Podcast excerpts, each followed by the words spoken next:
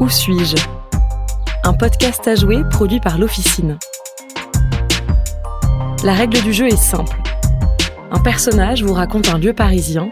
À vous de trouver de quel endroit il s'agit. La réponse est donnée à la fin de cet épisode.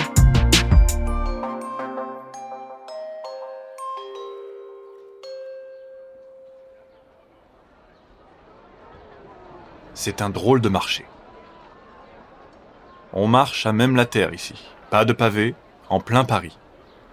Et plantée entre les étals, une minuscule baraque en pierre. Vous m'entendez ? Excusez-moi, vous comprendrez que je ne peux pas vous faire entrer. Et je ne peux pas sortir d'ici non plus. C'est mon engagement auprès du Seigneur. Mais on peut se parler, hein ? Vous avez déjà fait le tour du marché ? On dit que c'est l'endroit le plus animé de Paris. C'est peut-être encore vrai aujourd'hui, surtout le week-end. Les commerçants, les passants, je les entends tous les jours. Je commence à connaître un peu tout le monde. Les lingères dans le fond, les marchands de fruits par ici, les poissonniers un peu à gauche.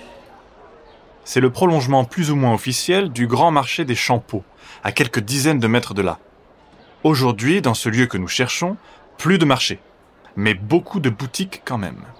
Et puis Mathilde, la boulangère juste à côté, vous la voyez sans doute ? hmm. Quand elle est là, je me mets de son côté, sous la petite ouverture dans le mur, et je l'écoute parler avec les gens. C'est presque comme si j'étais avec eux, mais sans jamais les voir. Ça me donne l'impression de connaître la vie de tous les Parisiens. Au quinzième siècle, cet endroit est un vrai lieu de vie. On s'y retrouve entre amis et entre voisins. Comment je les trouve ? Les Parisiens ? Hmm. Miséreux. En ce moment, c'est pas la joie. À ce que j'entends, ça fait quelques hivers que les récoltes sont mauvaises. Et puis, il y a la peste. Elle s'en va pas, hein. Des milliers de morts. Non, moi, je suis pas malade. Enfin, je crois pas. J'ai Dieu qui m'accompagne. C'est peut-être ça. Hmm.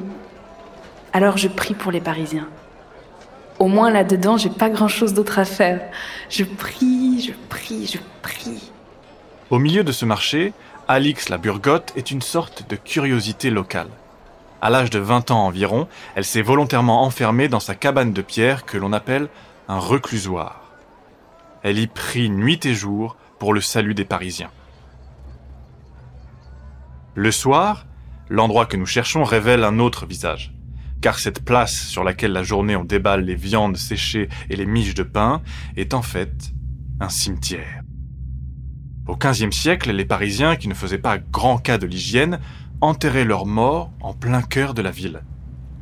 Et une fois le soleil couché, quand les marchands ont plié bagages, il faut imaginer ce vaste terrain entouré d'immeubles branlants, à peine éclairés, arpentés par tout ce que la cité contient de miséreux et de hors-la-loi. Ils viennent auprès des morts chercher un peu de liberté. Ici, ils sont à l'abri des autorités. Le cimetière est un lieu sacré et à l'époque, la maréchaussée n'a pas le droit d'y intervenir. Oui, la nuit, c'est une autre ambiance. J'ai préféré vous faire venir deux jours.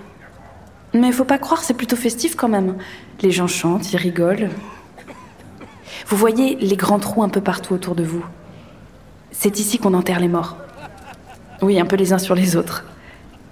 Je le sais, c'est ce que je faisais avant de m'enfermer. J'étais bonne sœur, à l'hôpital Sainte-Catherine, juste à côté. Il y avait souvent des corps repêchés dans la Seine au niveau du Grand Châtelet. Donc pour ceux dont on ne trouvait pas l'identité ou que la famille ne venait pas réclamer, eh bien c'est nous qui leur donnions une cérémonie avant de les jeter dans les fosses. Parfois, j'entends des gens qui fouillent la terre quand il fait froid. Ils déterrent les cadavres et ils font un feu avec les ossements. Aujourd'hui, on vient plutôt ici pour se rafraîchir autour de l'immense fontaine qui habille la place. Enfin, quand elle fonctionne. Mes premiers jours, c'était beau, mais... mais pas très facile. J'avais peur et je vais vous dire, je doutais de mon choix. Oui, parce que personne ne m'a forcé à m'enfermer ici. C'était ma décision. Pourquoi ? Parce que je voulais quitter ce monde. Je trouvais la vie trop brutale, les gens trop durs. Et je voulais consacrer ma vie à la prière. En pleine ville, oui. Là où il y a le plus de gens pour qui prier. Il y a même une église juste à côté, je peux entendre la messe. L'église a disparu depuis longtemps. Aujourd'hui, la plus proche est Saint-Eustache. Comment je vis ? Alors, je dors comme je peux, à même le sol. Pour mes prières, j'ai même pu installer un petit hôtel et j'ai un livre de chant, un missel. Et puis, les gens viennent me nourrir par charité.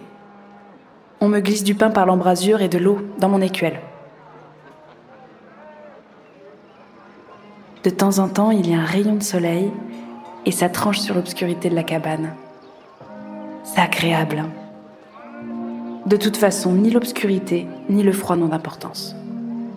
Je suis seule, mais c'est ma volonté.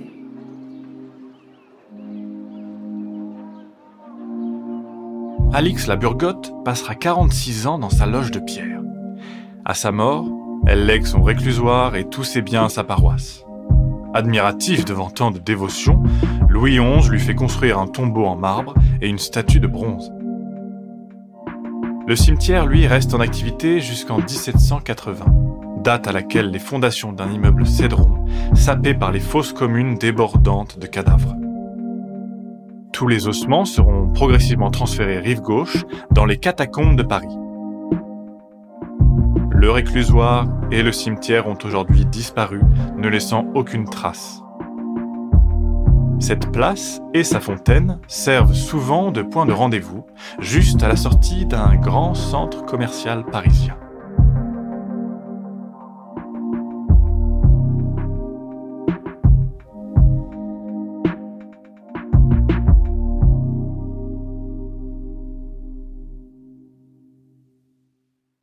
Le lieu que nous cherchons est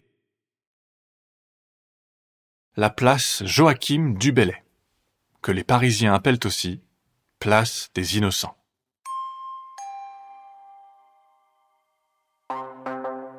Où suis-je est un podcast à jouer produit par L'Officine et Thibaud Delavigne. Auteur Mathieu Bardeau. Réalisateur Louis Coutel. Avec les voix de Blaise Pettebonne, Aude Rouanet, Charlie Dupiot.